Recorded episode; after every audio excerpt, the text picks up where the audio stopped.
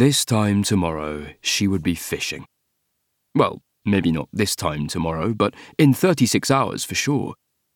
WPC Wendy Granger closed her eyes and tried to imagine the bucolic scene in all its soft focus beauty. Before she could compose the image in her head, a siren brought her back to her current reality. Tottenham Court Road at chucking out time, the street decorated with vomit, piss, and blood, a motley collection of teenagers reluctant to go home. Granger looked down at the girl in the red coat standing in front of her.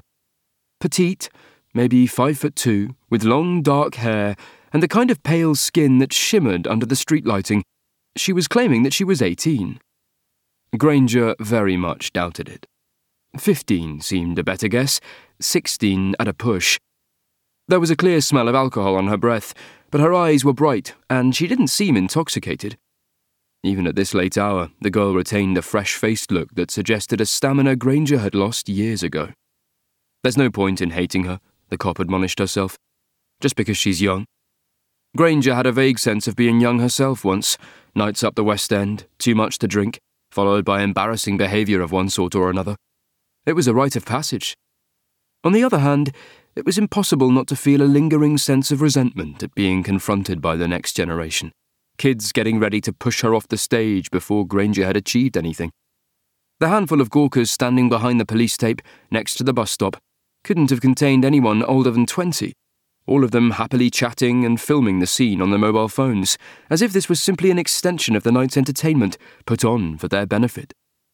Granger had to fight an irrational urge to have them all arrested and shipped back to the station. Whoever said that youth was wasted on the young had probably been thinking about the stupid little sods stumbling around Westminster at closing time.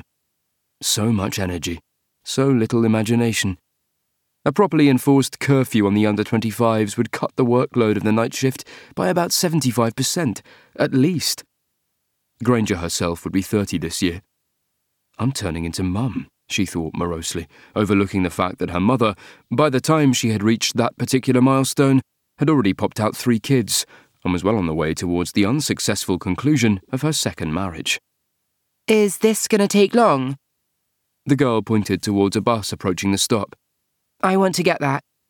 I just need to take some details. Granger pulled out the battered moleskin notebook that had been a present from her dad three Christmases ago. The pages were covered with densely packed notes, mostly relating to long forgotten cases. Granger deliberately kept her handwriting small and neat to make the notebook last as long as possible. She flipped towards the back for a blank page. You can get the next one. But they take ages at this time of night, the girl complained. Sorry, Granger lied. Won't take long. The alternative would be to go down the station. I didn't do anything, the girl whined, every word making her sound even younger than she looked. As the bus came to a halt, she looked like she was considering making a run for it. The doors opened, and, after a moment's debate, a couple of gawkers jumped on board.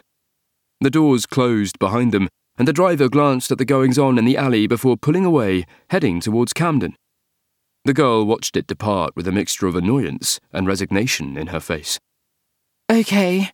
She turned back to face Granger. So I've missed my bus. Thanks a lot. What do you need to know? It took a moment, but Granger recalled the name the girl had given her. Haley Cooper? She asked as she scribbled it down. That's right. Where do you live?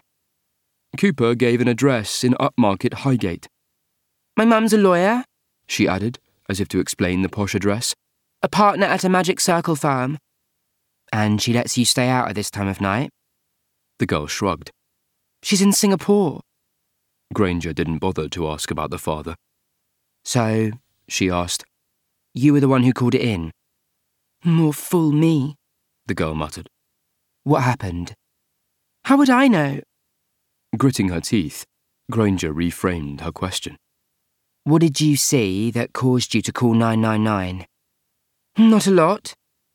Cooper gestured towards a young man sitting on the back step of an ambulance parked on the pavement.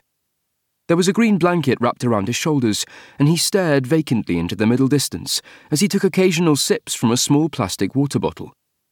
Even at a distance of five yards, they could smell the mixture of vomit and urine emanating from under the blanket. Cooper wrinkled her nose.